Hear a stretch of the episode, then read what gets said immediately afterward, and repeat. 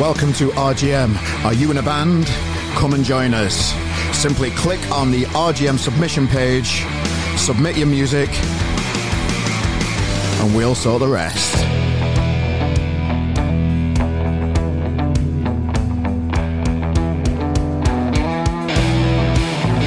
Here we go. Ladies and gentlemen, welcome to another week here at the R G M Experience Podcast with me, Carl Maloney.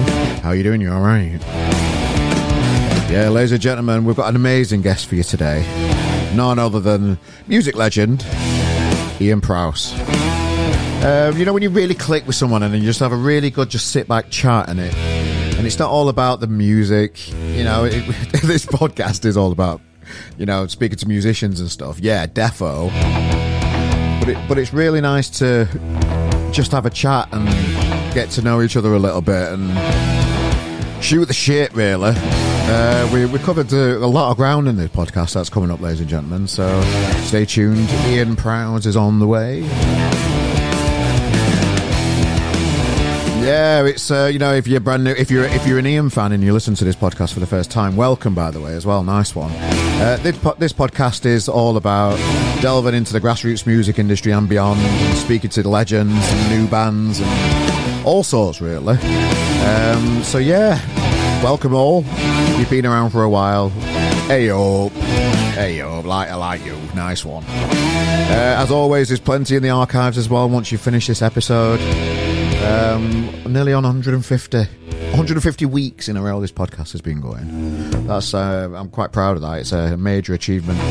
It's a lot of work, uh, but I'm committed, you know. It shows that I'm committed, you know. Every week we're here, come rain or shine, uh, basically delving into this grassroots music industry and beyond, telling stories and finding interesting people to speak to. So welcome, guys.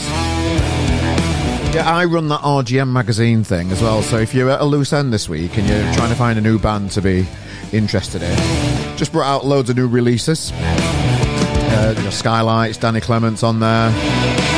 Tom Collins from last week on the podcast, his new singles out, Barricades. Patch of the Sky, Broken Creels, N F U. It's all on there. Music from all over the world. All in one place at R G M dot press. Nice one. Yeah, I'm uh, recording this just before my show tonight at Gulliver's, the R G M live gig. It's uh, it's looking like it's going to be really good, really good. I ain't done a live gig for a, over like six months. I took a little bit of break from it because workloads and that kind of stuff. I just needed to ease off a little bit. But I'm really excited about tonight. I'm down at Gulliver's in Manchester. When you're listening to this, it, this uh, the gig will have already happened, so I'll tell you about it next week, you know. Um, but yeah, I'm just re- I've got the buzz again. I'm... back, you know, having live bands on and working with new p- young people that are just fucking there loving life. It's great. I love it. Wouldn't have it any other way. Uh, so yeah, I'm a little bit giddy about that. That's nice. But I'm even more giddy about our t- today's guest. Uh, yeah, Ian Prowse joins us. I mentioned it in the podcast. Uh, I saw him support The Wonder Stuff at the Ritz in Manchester in December. Uh, and I, I really, really liked it. And the opportunity came up to speak to him. And I'm, I, and I'm really glad I had the opportunity to, because he's a lovely bloke. I'm sure you don't need me to tell you about that. Shall we crack on? Let's have a chat with Ian Prowse. Cheers, mate. Hello, pal. How are you? Yeah, fine, thanks. Thanks for joining us today. How, where, do we, where, where do we find you today? Uh, I've just got in from doing the school run, yes. And it's very, very rainy and cold and yep. windy yep. here in Liverpool. I think the right. Mersey is relocated in the yeah. city, so I am a drowned rat, but, uh, but I'm in, and uh, yeah, I've completed my, my parenting task for today. There we go, there we go. That's your deed done, that's your deed done. So yeah, how, how, how are I you still go- can't believe I haven't messed it up. I do say all the time. All my mates are like, yeah. what? You've, you've never, ever messed up being a dad once, right. You've never been too drunk to get to wherever you're supposed to be. I'm like, not yet, no, not yet, you know, yeah, twelve years now. So, and what what are you going to reward yourself with now you've done your task for the day? Because that's what us blokes doing it. So I'm going to reward myself by just having a good old natter with you. Oh, there we go. Well done, well said, mate. Well said, well I said. There's still to this day, there's nothing more that thrills me more than sitting in the boozer with your mate, yeah. talking about football, politics, and music. Yeah. I just talking it. You know, it's yeah. fantastic, isn't it? I love it. It is great. It is brilliant. It is, it is brilliant. And I wanted to ask you straight off the bat because uh, uh, you, you followed R G M recently on Twitter, and then while we yeah. were setting up this interview, you sent a little message about. I put a tweet out for people that don't know, and I just put it, the King got announced they're having cancer and stuff, so I just put a little post on Twitter saying, "You've got this, pal." F- uh, thumbs up type thing, you know. uh, and, and you said, and you mentioned you can talk about the royal family if you want. So go on, go on. What did you mean? Well, obviously, because I don't know you, so I thought, yeah. I'll look at your Twitter, because you'd followed me, and okay, I followed yeah. you back and all yeah, that. Yeah. And one of the first tweets was this the sympathetic royalist tweet, as I yeah, saw okay, it. And I thought, oh, this is going to be interesting. Because yeah. I'm an absolutely committed Republican. Right, okay, going fair to enough. My very first Pelé single. Yeah, yeah. And probably more so now than I was then, because it's just it's just wild, you know, what, yeah. what the way that the country is run, and and, yeah. and having had a child as well now, yeah. I view it through through that prism and all. In that, the when she was born, by law, she's not as important as their children. Yeah. And I find that idea just. Yeah. Wind me up, so yeah. that adds to my republicanism. That's fair enough. I'm, I'm not any kind of royalist myself personally. I don't, I, I don't have any strong opinions on the royal family or not really. I, I did see the King in Doncaster races a, a month or so ago. Oh, did you? Um, and it, it made me, I don't know. I kind of got a little bit excited. I unexpected got a bit excited about seeing him. You know, I don't, I don't know, and, and I don't, and I don't know why. Um, you know, it's funny, isn't it? Yeah, yeah. There you go. I mean. I get a bit like that with celebrities, though, sometimes. You know, some people are just a bit weird around people I, I discovered on telly. I know what you mean, yeah. I know. Uh, I get ra- like that around Damien Dempsey, and he's also one of my closest mates. Oh, nice, nice. Um, I, uh, I, I discovered recently that I live in the most uh, Republican uh, constituency in the whole country as well. Yeah. Liverpool Riverside, mm. which uh, where, I, where I am right now in, in the city centre, is the most Republican uh, constituency in the whole country, apparently. Yeah. Us and then Glasgow Central. And, uh, and why do, why do you think that is? Uh, it, it, there's obviously historical yeah. uh, reasons for there's social reasons that, but and historical. Mm. The, the reason would be is because Liverpool is traditionally not a very English city, you know, it's in England, but not yeah. of it, as the saying goes. And uh, a lot of the people uh, here, uh, if they trace their families back more than one or two generations, find that they, they didn't come from here. So uh, I think that's probably it. Yeah, is it more Ireland, Scottish, Scottish kind of heritage? Yeah, it's, yeah. I mean, there's a lot that, into the stew of uh, Liverpoolness. And there's a lot of, like, you know, African people, Chinese people, mm. Jewish people, Polish people, yeah. Italian people. But the key ingredient to the stew, whether you like it or not, is the Irish. Right, uh, okay. You know, the, the capital of Ireland and all of that. There was no such thing as the um, Scouse accent up until the uh, Irish famine uh, flooded the uh, the city with refugees. The whole end, the whole north end of the city was a refugee camp in oh. eighteen forty-seven, and the collision of all those different people coming in with the indigenous people who were already here created a brand new, uh, a brand new authority and way of thinking and way of speaking, which would be called Scouse, for want of a better word. In, in, interesting, just like, like in different pockets of the country where uh, there's certain elements of the community that are scared of people coming from over there coming here, yeah. and, and it just like frustrating and a, a bit weird about, and, and I, I don't know what they're scared of. They're watching the news too much. I know, I know. It, and it's a really, it's an, it's a bizarre thing, because I was brought up or came of age, you know, in the eighties. Yeah. So I'm like, you know, I'm sixteen, seventeen uh, as the eighties kicked off. Yeah. So we had like the Falklands War, and then we had the miners' strike, mm. and we had Margaret Thatcher throughout it. So we were deeply politicised. Yeah. And I remember vividly that back then racism, you know, was the orthodoxy. So you'd hear racist words all of the time. That was what people used it mm. without any shame or whatever. It was just peppered in everyday language, you know, and it was the orthodoxy. And, and since then, over time, it's become unorthodox to, to say those words. And there's been a, there's obviously a reaction against it now. They would yeah. call it woke, you know, they'd be, oh, I'm not yeah. woke, and we hate woke things and all this sort of stuff. Um, so I've seen that change, but I was as I say, it was politicised really by the by the miners' strike. Mm. So, and part of that, when you're young and you be, you know, becoming aware of socialist ideals and, and thought, and you read The Ragged-Trousered Philanthropist, yeah. you know, and all the rest of it, and you you become like a, a little a little. a bit of an activist. Yeah. And so I'd argue with people constantly in, in pubs about racism. If somebody said the N word or the P word or whatever, I'd argue with yeah. them as a, as a young, you know, as a, as a teenager, sixteen, yeah. seventeen, eighteen. And um, so all of these things that we, again, talking about now, it's, it's weird that it just keeps coming round again. So I yeah. find myself again having the same old bloody arguments, you know, yeah. about it. And, it's like woke, innit? The, the word woke, you, it used to be like, you, if you call someone woke, it's like they're, they're a bit cool and that. But now it's kind of, it's been politicised quite a lot, that word, and means it has, different yeah. things, and, and, and that, that, that word's changing its meaning. And But uh, if I hear somebody ranting against woke, yeah. then you know where they're coming from, don't you? You know, what, you know if, you, if you're going to scratch the surface, yeah. you're going to find your traditional racist, basically, yeah. just below that. You know what I mean? If they're if they're so uh, vociferous about it, yeah. um, you could have a, a discussion about maybe that bit's gone too far or this or that. Yeah.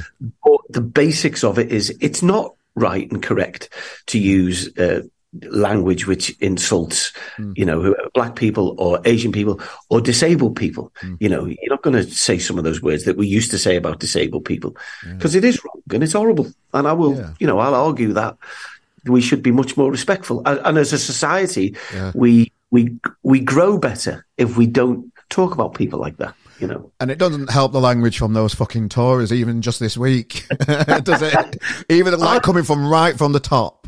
Yeah, uh, exactly, exactly. Yeah. And I, you know, when people say Tories these days, and obviously here in Liverpool, you know, um, yeah. and it kind of began with Jamie Webster, God bless him, but it, mm. it certainly comes up, it put, comes up in our gigs a lot of the time as well, yeah. with people singing, you know, duh, duh, duh, duh, fuck the Tories, yeah. and it becomes a thing. And then that spreads around, and Tory is almost a dirty word across the board now. I include Keir Starmer in that, right? And Rachel Reeves. Mm. I, they're Tories to me. I find them as every bit as disagreeable as I find the Tories, because they're just the Tory B team to me. Yeah. So I'm, you know, I'm fighting the battle on that front as well. Um, and I know that, and that's an that's an interesting thing in itself, isn't it? I've, I'm like my age now. I've been doing this a very, very long yeah. time. And at the next election, I won't be voting Labour, and that'll be the first time that I've never done that. Yeah. You know, and I'm. I counted the other day uh, in local elections and in general elections, I've voted Labour fifty times, often with my, you know, uh, fingers crossed behind my back because I haven't, you know, I've felt I haven't agreed with it or whatever. But this time I'm not going to. Yeah. And, uh, I, you know, you can't, nobody should vote for a, for a party that doesn't even know how to stand up against a genocide, as far as I'm concerned. Never mind everything else. It's it's always strange, even in America, where there just seems to be two points of view, and you've got to pick one or the other. It's just not. Yeah. It's not yeah. enough these days. There's got to be more choice. There's got to be. There's got to be somewhere. Yeah. You know, up or down rather than left or fucking right. Oh, mate, you said it much better than I just did. Honestly, you're, you're absolutely right. It, it, the, the being just a binary choice now, yeah. it's just not enough, and it's not serving us properly, and it's not democratic at all. You know, we had a leader of the Labour Party there between two thousand fifteen and two thousand nineteen, and he basically wasn't al- allowed to lead. His own party made sure he got beat, you know. Yeah. So that's not democratic, is it? No. He was providing actual opposition, Jeremy Corbyn. He was actually saying, well, you've got the Tories over there believing in all these things, and we've got these opposing views, which are markedly, radically different. Yeah. And that's a proper choice, isn't it? Now, you're not going to get a choice between Starmer and Sunak, you know. Yeah. To only yesterday, the whole twenty-eight billion green thing. It's just... Yeah. It's just outrageous, you know, and they just lie to your face. I know, I know. What, what, what do we do though? What, how do we change it? Yeah, how do we well, change I mean, it? I, well, I, I don't. I, I think you start by changing by not giving them your vote and respecting right. your own vote. Yeah. My, you know, I because I'm politically minded, although I don't consider myself a political artist in any way mm. or songwriter, yeah. but I am politically minded. You know, yeah. you couldn't not be being. been brought up on Merseyside, really, or or in the eighties, mm. uh, in this country in general. Um, that I, I, I kind of like feel as though if I give them my precious vote, which I respect deeply, my own vote, you know, mm. then I'm just, you're just going to go round and round in America, in a circle, constantly in a neoliberal circle, going round and round, going, oh yeah, but you got to vi- vote for the lesser of two evils. Mm. Lesser of two evils is still evil. So I think if a significant amount of people either don't vote or vote for Green or Independent Socialist or something, then we're going to force some change. Um, That's the way I'm thinking at the moment about it. But as I say, I'm not. You know, well, I'm, I'm glad I tweeted about the king anyway. That that brought some nice yeah, healthy yeah, debate yeah. there, didn't it? But it's, you know? it's it's it's fascinating, isn't it? Yeah. That's what what makes the world go round, yeah, is right. talking about all this stuff and trying to change the world for the better. You know, I got this from when I was a kid, and all of a sudden, I was thinking about this the other day. Why did why did punk rock and new wave have such a a a profound effect upon me, apart from it was obvious that this was my generation's music, even though I was slightly too young for it. I felt the shockwaves, you know, powerfully as, as it went along at the beginning yeah. of the eighties and everything. And I think it was because we were listening in the charts was bands like Mud and the Rubettes and Shawaddy Waddy, yeah. who even as a, you know, even as a ten year old, you knew it was deeply uncool, kind of horrible, retro fifties music with no soul, no soul at all. Then all of a sudden, along came these bands kicking and screaming. So I was politicised by Joe Strummer and Paul Weller. You know, I always say that I owe Paul Weller the the, the greatest debt, because whatever he hit me with when I went to see The Jam for the first time when I was a kid is the fuel that I'm still running off to this day, because it was so powerful to a young boy. Yeah. And here's a fella singing about being working class from the council estate and all the things that I could relate to, you know. And I'm, it's still there with me to this day. Well, you, you mentioned him earlier, Jamie Webster. Yeah. Similar kind of mould, isn't it, really? He's singing about what's what, what he sees yeah. and what he feels politically yeah. and his community and that kind of stuff. He's passionate about Liverpool and flying the flag for the city again, really. Yeah, I think so. And, uh, you know, as as my mate Nasher says, it's great that he's having a, a go on the swings. And him, him having been in Frankie Goes to Hollywood, you know, yeah. arguably our second ever biggest band from this city, he, he would know what it's all about. So, uh, yeah, fair play to him. You know, he's uh, I, I'm, I'm digging his message. Yeah, well, uh, um, just while we're on Liverpool and the local music scene, that kind of stuff, I'm, I'm fascinated. I've been doing a bit of research, and I, I didn't know about the Monday Club that you did at the Cavern, me personally. Oh, okay. Uh, so I've yeah. been I've been digging into it and just seeing yeah. uh, just seeing what it's all about, and that, that just looks like. Are you still doing that at the minute, by the way? Yeah, yeah, yeah we've nice. been doing it for twelve and a half years now, wow. and. Um, They they asked me to do it all that time ago because I know all the guys at the Cavern anyway. Yeah. The guy who runs it now used to be Pelé's T-shirt salesman. Ah, right, okay. Nice. He got in touch and he said, would you would you like to do an open mic? Would you help us out? Yeah. On a Monday, we've got a free slot on a Monday. And I went, mm. absolutely not, no. I would, I'd rather saw through my own thigh with a blunt junior hacksaw than listen to lads come in singing Wonderwall, you know. And uh, and about a week later, I'd been out with Myles Hunt, my dear friend Myles Hunt, and I'd been to stay at his house down in uh, Shropshire. He lives in the middle of bloody nowhere, and uh, we were we went to his local pub, and there was this there was this thing on where they were giving artists fifteen minute slots, and it's way out in the middle of nowhere where he lives, mm. and every artist that came on was did their own songs and was brilliant, mm. so. I went back to the Cavern and said, okay, let me give it a name and I need to give it an ethos. And the ethos is strictly no covers. Mm. And, uh, but I want all the gear set up so bands can play. We want poets. If somebody wants to put a play on, they can. Comedians. It's all about creativity. Nice. And they went, we'll give you six weeks. We don't think it'll work, but we'll give you six weeks. And here we are. Wow. And we've had, we, I've had everybody playing there. I've had Doctor Robert, Myles Hunt himself, we've had Lee Mavers, we've had the real people have come down and played, nice. Ian McNabb, we've had Hurricane Number One, and and loads of other things have happened uh, there. And it's and I, I take it really seriously because I see the young boys and girls coming in through the door fearful that they're going to have to play to the audience for the first time, some of them, but also full of, you know, hope and enthusiasm for their own music. And I recognize it immediately. And, and so I, I, I look after them as, as best I can. And we've had some success stories out of there. Red Rum Club, another band from here in Liverpool, yeah, who do really well. They were basically born at, at the uh, Monday Club. So, yeah. Well, funny enough, I've, I, I, I, you know, I, I follow a lot of music, you know. I've I've got Red Rum Club on the list. They're playing the Liverpool Arena. So they are, yeah, a, yeah, yeah. They've got the fourth album yeah. out soon. I've interviewed them a few times. Love those boys. I can remember yeah. seeing them at the Rocking Chair in Sheffield on a really tiny stage years ago. Ah, they're great. So, they're great. So, so I always say that yeah. I was the midwife that bore them, and they they love that. yeah. So how how how do you see the strength of like local uh, Liverpool music now coming through the Monday Club and in and around the city? And you know, it's amazing, you know, because Liverpool is, um, when the music industry collapsed completely yeah. at the beginning of the uh, century, and like Napster came along and all of a sudden music became free and they couldn't hold back the tide anymore. And uh, um, like that old model of you, you worked hard and you, you got really good and then you get signed yeah. and that collapsed, that whole thing. Yeah. So the industry collapsed with it. That never happened in Liverpool, in that Liverpool didn't collapse along with it.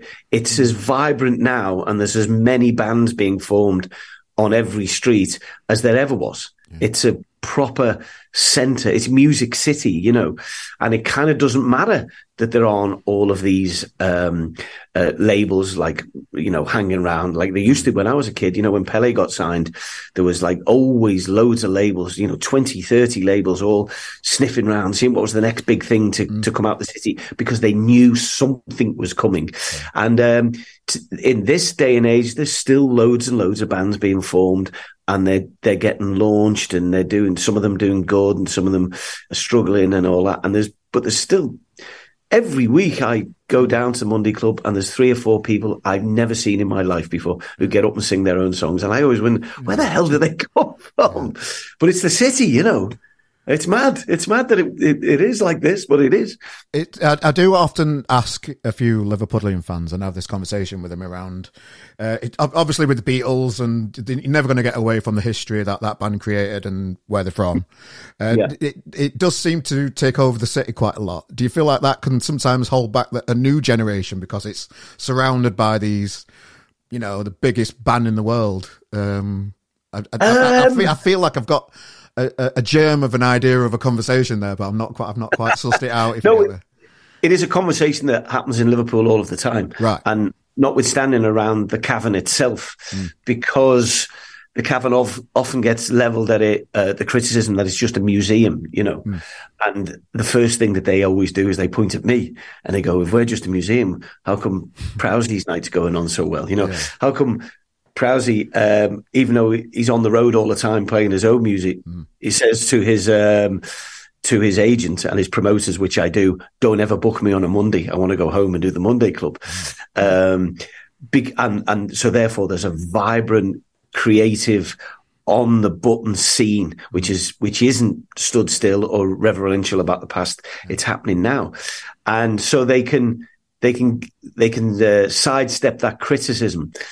And I think in Liverpool, people have just come to the, they absolutely love the Beatles. Yeah. You know, people sometimes try and be, you know, arsey or whatever, but the bottom line is we absolutely love the Beatles, yeah. and we love them on many different levels. Personally, I never, ever want to hear "She Loves You" ever again in my entire life, uh, because I hear it every bloody day as yeah. I walk down the street, you know, yeah. coming out of one bar or whatever. But I'm still as fascinated by the story of them and and some of the rarer songs as I ever was. And mm. and it's there was so many great. I was talking about this only today. Mm. There's so many great things that they went through, the Beatles. You know, take the whole thing where they went to India. You know, that's endlessly fascinating. What that what they did in India, uh, or the next bit where they they're kind of like the Get Back, you know, documentary. What was going on there? That's Obs- fascinating. Obsessed with that. I watched it's it four freaking, times, all of it.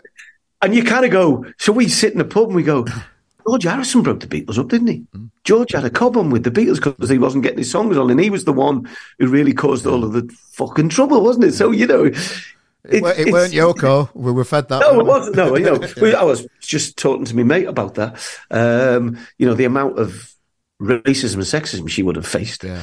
uh, in her uncompromising way, mm. uh, still to be, you know, kind of really reckoned with, I think. Yeah. So it's endlessly fascinating, the Beatles. So we, we we do love it. And there's been so many other great bands as well. It's just part of it. You know, it's all part of the great big stew of this mad city, and it's only small, by the way, Liverpool. Yeah, you know, I, I, I went the last time we were in Liverpool was December, and I did the. I went to see John Lennon's house, Paul McCartney's house. I did the Strawberry yeah. Fields thing. Went to the Little Salvation Army for for a cup of tea just outside Me and, Strawberry um, Fields. I, we did a a, a a television show called Under the Influence about thirteen years ago, and we did the pilot, and it never got picked up.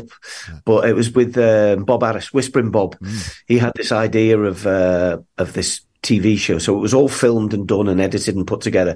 And we recorded, me and uh, Ian McNabb mm. recorded in, in uh, Forthlin in McCartney's house mm. in the, in the front room. And it's all done out like it was there. And we sang and recreated Please, Please Me, because there's a famous photograph of them writing it. Mm. John's got his glasses on. And uh, because I'm left-handed, it was really authentic, yeah. nice. you know, so my, my guitar's pointing into the fireplace, and uh, uh, Ian is pointing away, and we did it and did the harmonies and everything. And when we recorded it, Bob Harris was in the kitchen watching the uh, the monitor, and when we finished it, he came in and he looked like a ghost, and he just went, "That was the weirdest thing, watching you two do that exactly where they would have done it, you know, all those years ago, and nail it, all the harmonies in the way that it is." Just kind of the next generation spiritually passed on, yeah. uh, you know, as four Liverpool musicians. Mm. And it, it never got put out in the end. And I must contact Bob and ask him, why didn't they just lash it on YouTube or yeah. whatever? It was brilliant, you know. Um, so, yeah, yeah. I, for me personally, when I think of Paul's songwriting and John's songwriting, I, I take great inspiration from the both of them. Just when, really. just when you see him actually write Get Back in it. Yeah, it's when, brilliant. It, when, when yeah. It, it just, just that flash of lightning, and you see it. You never see it, do you? No, no, even, no. Even that flash, that just, just, just, you know, noodling out an idea on guitar, and that's the and that's it, the thing. It, that's the beauty of it. One minute it does not exist, yeah. and then the next minute it's born. It's in the world, and it's never going away because it's that good.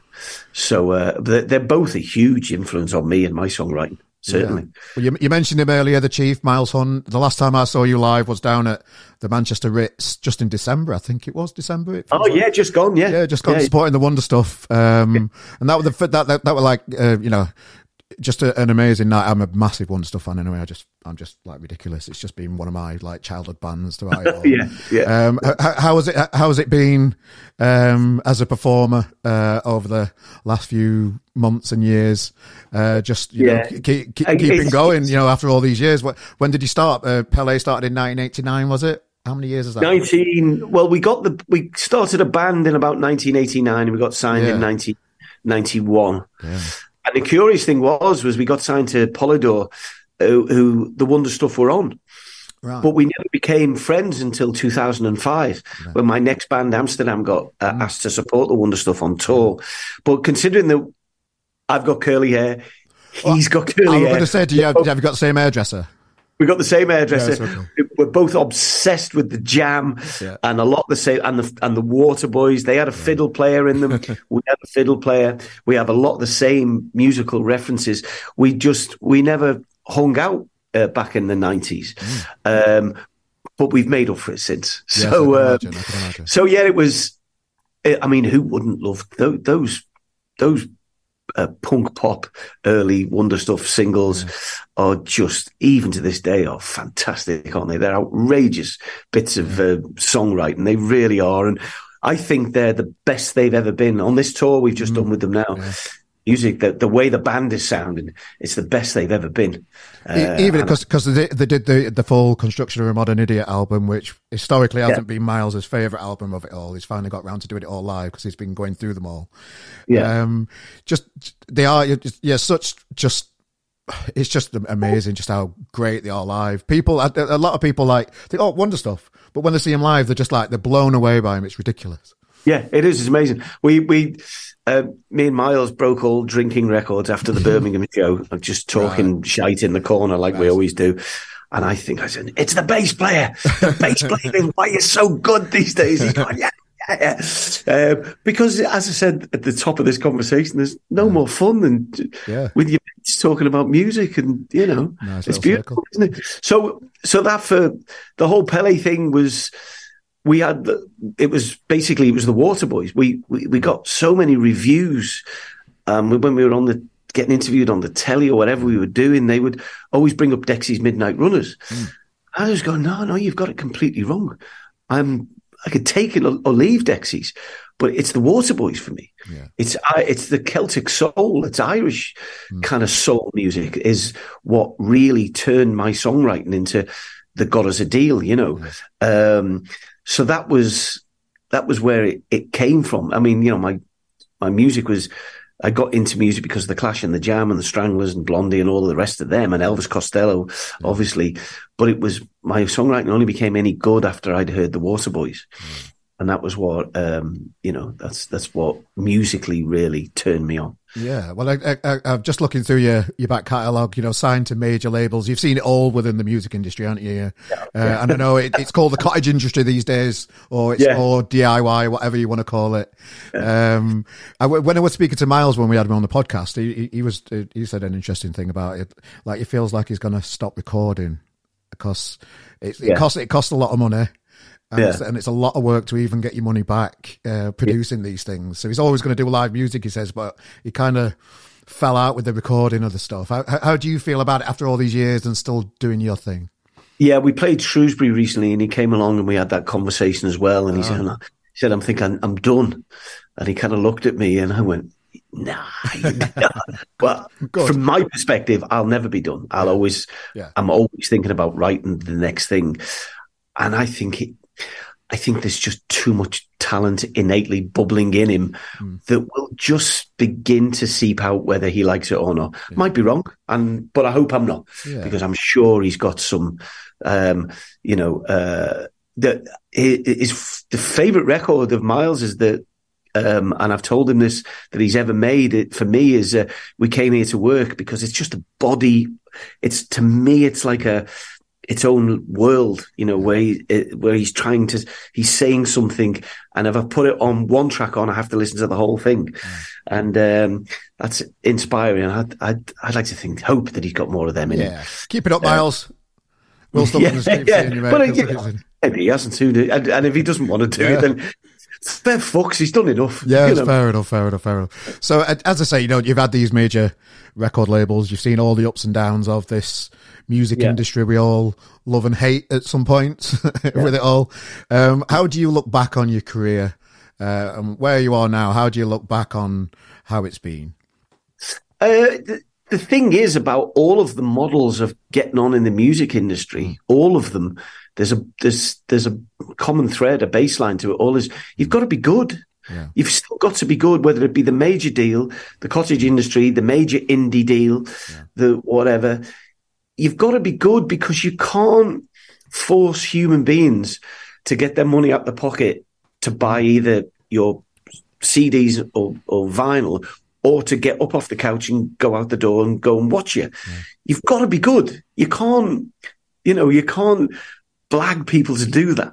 And that's the bottom line. And I find that it's much better for me personally these days as a as an artist, as a songwriter mm. and a musician, because I enjoy it so much more, because you're not full of fear if you are any good. Yeah. When you're twenty-five and you you're waiting to see if the N M E are gonna what they're gonna say in their review, yeah. you're full of oh, we're great, this, that, we're, we're a great band, because you're young and you're supposed to be like that. You're supposed to be like Liam Gallagher and say, we're the greatest band ever. Um, but really, at the bottom of your mind, at the back of your mind, you don't know. Mm. It's Bardo, you know. And then you get to this position where I am now, thirty years later, and you realise, oh, if I wasn't any good, I wouldn't be, I'd have gone and had to get a job yeah. at some point, you know. So you do, you appeal to enough people for you, for it to be your living. Mm. And I, and that makes me feel much um, calmer and at ease with the whole thing. So I, I enjoy it so much more now. Yeah. You don't have to bullshit to yourself more than anything. Mm. You, you can do it, you know, and I, and I take it really seriously. I take the, the art, the craft of songwriting really seriously. You know, I don't want to repeat myself. I want to, I want to, you know, do something slightly different every time you put out a new, a new album or something. And I want to uh, learn. I want to get better and all of those things. So for me now, it's, and I've had, I've been like, I, I've been saying this lately. I, it's like the tortoise and the hare. Yeah. You know, a lot of the, my contemporaries kind of went, yeah, and had big hits and everything. And we didn't have the big hits. We had the minor hits. Yeah. And I just slowly plodded around the track, you know. And it's got to this point now, at this point in my life, whereby I'm, it's as, it's as great as it's ever been, you know. And how- you can tell that, I, you know, by being able to afford to get the ailing or. Yeah, yeah, fair enough. How do you, how do you know when a song's good? That's a good question, because uh, every songwriter will tell you that they, and Bruce Springsteen included, because I've uh, heard him say about this, um, you think you've got one, you go, oh, they're going to love this, and they don't. You know, he, yeah. I think he was talking about Girls in Their Summer Clothes. He thought, this is this is it, this is a hit, I'm going to go back up to the levels of Dancing in the Dark. And it kind of didn't click. I mean, I don't like it for, for, for that yeah. particular track. Um, for But... So you, you don't know. I see this as well. I see this. People uh, write song when they've written a song. Um, people who are involved in music, you know, whether it be professionally or they're trying to get somewhere. Ah, yeah. oh, they'll put something on social media. Just written a great new song there. No, no, you don't get to decide. Yeah. The audience decides mm. if it's a great song. Yeah. You know, you might go, I've written a song and I'm really happy with it. But you don't lay anything else on that song because you don't have the right. The audience tells you. So you might think to yourself, oh, I've got one. I've got one here. This is good. Uh, but you might get that wrong. I, I wrote a song for the last album called Battle. And I thought to myself, this is one of my best and strongest songs. Uh, and it turned out that it was. So I got that one right. But I've had other ones in the past. I've thought, they're going to love this one. And they've just been lukewarm about it. So mm. you never can tell it. You can't, you're too close to it, really. Yeah. Yeah. Yeah. I'm just trying to think of like, even like when you, when you're recording and in the studio, how do you really know when to stop? You know, you, you, yeah. you, you can, I, you can get that high out as perfect as you want, but who really gives a shit? Yeah. I, I mean, I don't have to worry about any of that because I'm in the incredibly fortunate position mm. of having a producer and very close friend. Mm. Um, and my entire uh, musical songwriting career mm. is, is a, is a, between me and him. It's mm. a, it's a, it's a partnership between us. Mm. I'll write the songs, uh, but Tony Kiley, my producer for the last twenty-five years, me and him thrash out how it's going to be. You know, he sorts out all of the sounds. We will go through the arrangement. He'll select which musician is going to play where. Mm. Uh, and he's in complete control of all that sort of stuff. Nice. And between the two of us, uh, and he never, he never bullshits me. He'll just go, that song's not good enough. Yeah. And if we don't have enough good songs, the album doesn't get made. So we, we tend to keep the, mm. the threshold level high. And I'm very, very fortunate to have him there to do all of that. You know, he, it's, if you listen, to go back, talk about the Waterboys again, yeah. I think they've had an album out a year for the past ten years or whatever it is. There's so many and some fantastic songs on them. But also, if they'd just done two albums in those, whatever, last out the last eight albums, they would have been two of the best records they've ever done. But they haven't. There's just so many other songs on it, which to me don't make the grade, yeah. you know. Um, and they've needed somebody to come in and edit it and yeah. say, no, that's not good enough. They're not the only ones. Obviously, there's a lot. Of, there's a lot of that goes on, but uh, I'm very fortunate to have Tony Kiley. I, I I just love watching the enthusiasm you've got after after all these years, and I'm forty-five. You know, I feel like I'm an old lad now myself, and just like being in around music. I, I, I, where does the enthusiasm come from for you? Just just to just to keep creating and, you know, enjoying yourself out there. I'm just like that as a person, yeah, you know. Okay. I'm I'm I'm quite an optimist, do you know? Uh, um, and the reason I'm, that I'm an optimist is because, you know, the world goes through some awful and terrible things, but it always continues and comes out of it, and it, and it's very easy to look on the bad side of things, but actually, if you if you do really dig down, there is a lot a lot to be thankful for and optimistic about. You know, I'm not religious in any way, but uh, I'm. It might be more of a spiritual thing. Yeah. But for, for me, for example, for all the bad luck I've had in the music industry, didn't get the big hits, didn't you know? Didn't get the bits of luck here and there. Mm. I, you know, if I examine my position now and where I am in the world, I'm a very, very, very lucky human being. You know, just being in, born into where you are in this yeah. this country or this time, you've you you got to appreciate how lucky you are. You know, you could have been could have been born at, in a lot of different places and a lot of different times where where life was a lot tougher than it is now. You know. Yeah, I, I just worry about all these young bands that are taking everything so fucking seriously these days, because they, they, yeah. they've got the world at the feet and they're, and they're worried about so many different things. It's it's just great to see people that have had the holy grail of having a career in music and the creative industry, uh, and, and, and it is possible to do it without being on the, you know, you know, getting the, be always being on a major label or even being on a major label. You know, you can still do it and do, do it D I Y, and, you know, if you're passionate well, you know, about the, it, you're going to do it. The only thing they should be worried about, any of them, is the music. You know, yeah.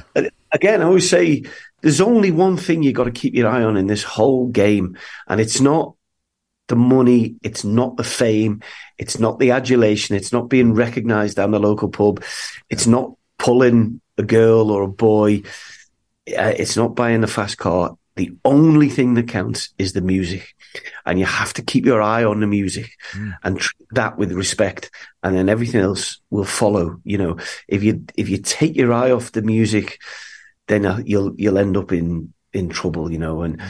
I think this is when you look at you know most new band most bands rather they yeah. tend to make their best work early on, don't they? As they take their eye off it, you know. Uh, some of the great bands. I mean, and fair play. Once you've achieved that greatness, it's very, very difficult to keep it up. And they're, they're worried that they're getting into the mid twenties and thinking that's it. I'm past it for the music industry as well. I think a lot of them these days.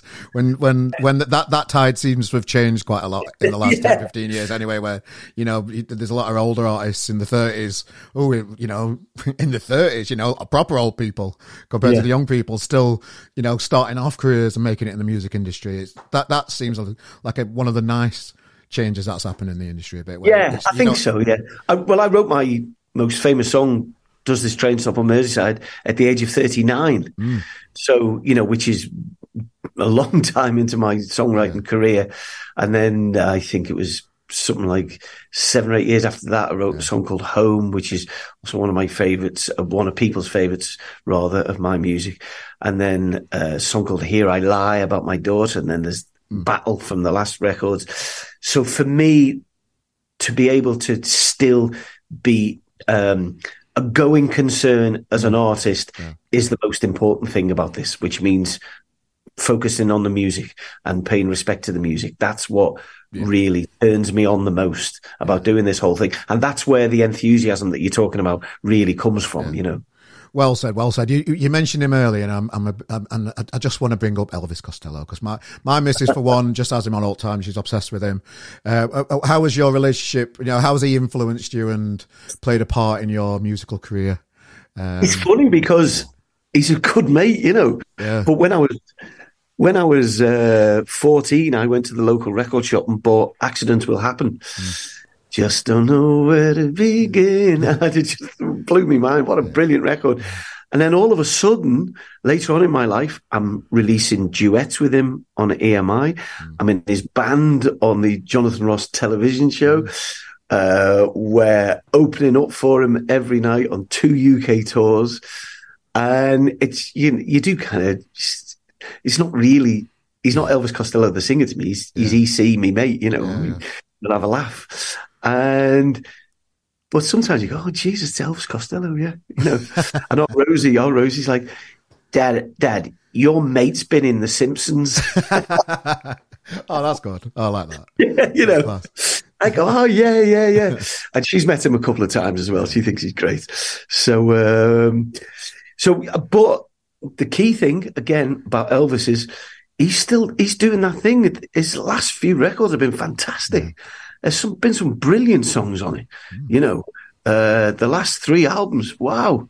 There's been some songs there which well stand up to his, his classics, you know. So uh, Mister and Missus Hush, what, what a record that is. So again, he's doing the same thing, you know. He, he's like paying respect to the music. That's what he really loves doing, you know. He's uh, he can't he can't stop himself. He's he's out there constantly creating. And that what an as a, so he inspires me greatly. Yeah. From, you know, if I watch him, I go, wow, that's that's the way to do it. So I'm fortunate enough yeah. to be able to watch him from close quarters. Well, we, we do through R G M, we do support a lot of new bands and that kind of stuff, and they do watch these and listen to these podcasts, which is great advice, guys. Stop being so worried about all the things that you can't control. Just yeah, make yeah. the music, man, and just make it the best you can make, ever be. Make and the then, music; yeah. it'll come to you. Yeah, people. People love music, you know, they still, yeah. they don't care how they get to consume it. Yeah. You know, uh, I was talking about this again today with a friend of mine, Al. Um, it, if we do a, a big, the big Christmas gig that we do every year that, yeah. you know, eleven hundred people will, will turn up every single Christmas we do. The people who turn up, they don't care who the promoter is. Mm. They don't care yeah. who's managing me. They don't care if the backroom staff have changed. They just don't care. Yeah. You know, they just, they care about you and the songs. And, um, that's what it's all about. Everything else can be sorted out, but what can't be sorted out is if your songs aren't hitting the mark. So you've, You've got to pay respect to that. Yeah. Well, the music will always stand out for itself. You're back out on tour soon. Starts on the twenty-third of February in Sunderland. How how, yeah. how do you prepare for tours these days? Because one thing I've noticed about Myles Hunt is, is he doesn't drink a bottle of wine every gig anymore. no, he used to, no. t- he used to take a bottle of wine on every time. That, I know, that's yeah. changed to a can of Guinness now. So how, how do you prepare for it? I think he's enjoying it um, a bit more probably, which is which is lovely no. to see. Um, I, yeah, I, I wouldn't, I don't, I'd probably only have a, a glass of, of lager now, whereas I'd have, you know, a pint before. Yeah. I, I, it is easier to stay as focused and in control as possible, um, as you get older. Mm. Um, I, it, this tour that we're going out on is, is an acoustic tour, and I've never done such a big acoustic tour. Yeah. So it's a tour of, and again, to refer to Milo, we you get the opportunity to look into the whites of people's eyes and tell them stories yeah. about your world. Because it is, if you've done this for as long as we have, you do have some wild stories. You have some in, fascinating stories, things that haven't happened to civilians, you know. And this is, and to relay those stories on really works in the acoustic setting. So yeah. I have some stories that I will be telling as we, we go around the country, um, and I'm and I'm percolating them in my mind now. And by the time we go out there in a few weeks, I'll have they, they'll be finished and, and ready to go. And I've called it the Mersey Hymns mm. tour because I've noticed that Liverpool, the city, and the river itself have become a bit of a muse to my songwriting mm. in the last two albums. Uh, they've I've written songs which directly reference parts of the city or the river itself, mm. or say my my daughter has also been a muse. You know, the, mm. the joy of uh, of, uh, of becoming a, a parent later on in life. Mm. So um, that's why the the album's going to be called that. And of course, I've written plenty of songs in the past which are inspired by this area. And it's a, as I always say, Liverpool's not it ain't. It ain't better than anywhere else, yeah. and it ain't more special than anywhere else. The thing that it is is it's different, and it's different for for his, human geography reasons, historical reasons, you know, um, and has brought about why it is, you know, in England but not of it. So, uh, and it's there's a hell of a lot of music comes out this place considering how small it is. Mm. So that's that's the the basic idea behind. Nice. And and we had a little chat earlier. You're re-releasing or bringing out the third Pelé album coming out in March, kind of time. No, that, oh, so we did yeah, that. Talk me through we that. Did, yeah, no, we did that. I think about uh, I think we did that about a year ago. Okay. Well, during the lockdown, I mm. I did a Friday night show Uh, I ended up doing forty of them on live on Facebook for free because yeah. yeah. we had nothing else to do. I'd come back off the Costello tour with a load of merch unsold, and I thought, well, I'll just do a gig on Facebook, yeah. and it took off, and it became a thing whereby about a thousand people every week would tune in, and it wasn't just um, my, you know, pointing my iPhone. It was my partner pointing my iPhone at me and me singing. It wasn't as dry as that. Mm. It became like a, a, an entire variety show. Mm. My daughter would sing. We'd, we'd have a, a competition to see who was the worst behaved public figure of that week. And it was like an old style variety show. And, and we'd all get drunk together, me and yeah. a thousand people online, you know, nice. And even to this day, when I do gigs, people come to the merch stall and ask for a private hug, and they will just say, listen, you saved my life there during lockdown. I didn't know what I was going to do. I just had your Friday night to look forward to. So I I knew that I was providing a uh, something for the community there. Yeah. And uh, so what, but what it led to uh, beautifully was that there was a massive uh, re-interest in a lot of, of my music, which hadn't properly been released. We'd made a third Pelé album for Polydor, but the relationship had had fallen apart before it came out. So we finally got to put it out, you know, and then we did the two early Amsterdam albums, which are only ever mail order mm. before we got signed in two thousand five. So a lot of that music had never been properly released. And um, this year we're going to, it's the tenth anniversary of my first ever solo album, mm. which didn't do half as well as the last two did. So the, all of the new fans that have come on board don't really know about it. So we're going to re-release that, no. master it properly, and add to it, add to it the three songs which should have been on it to begin with, which were three of the best songs which the uh, record company took off for a best of. Yeah. So uh, that's going to come out soon, and on vinyl as well, which never nice. happened first time. So uh, I'm always at it. And yeah, I'm I know, mate. I love it. Well. I love it. Well, what I'm going to do, I'm going to put a link in the description of this podcast if you're listening I to it, it, or love in the description of this YouTube for yeah. you to get involved and to get, you know, get a ticket. We're on playing tour. all over, all yeah. over the U K throughout the spring. Yeah. I think. I think Shrewsbury, London, Appletree, Barn Oldswick, Liverpool, and somewhere else have sold out. Um, but there's plenty of tickets for the other places. And I'm also out opening up for the great Damien Dempsey nice. for seven dates in March as well. Nice. So, uh, so if yeah. if somebody's hovering over that link now, mate, what would you say to them to click it? How would you? What would you tell them to do?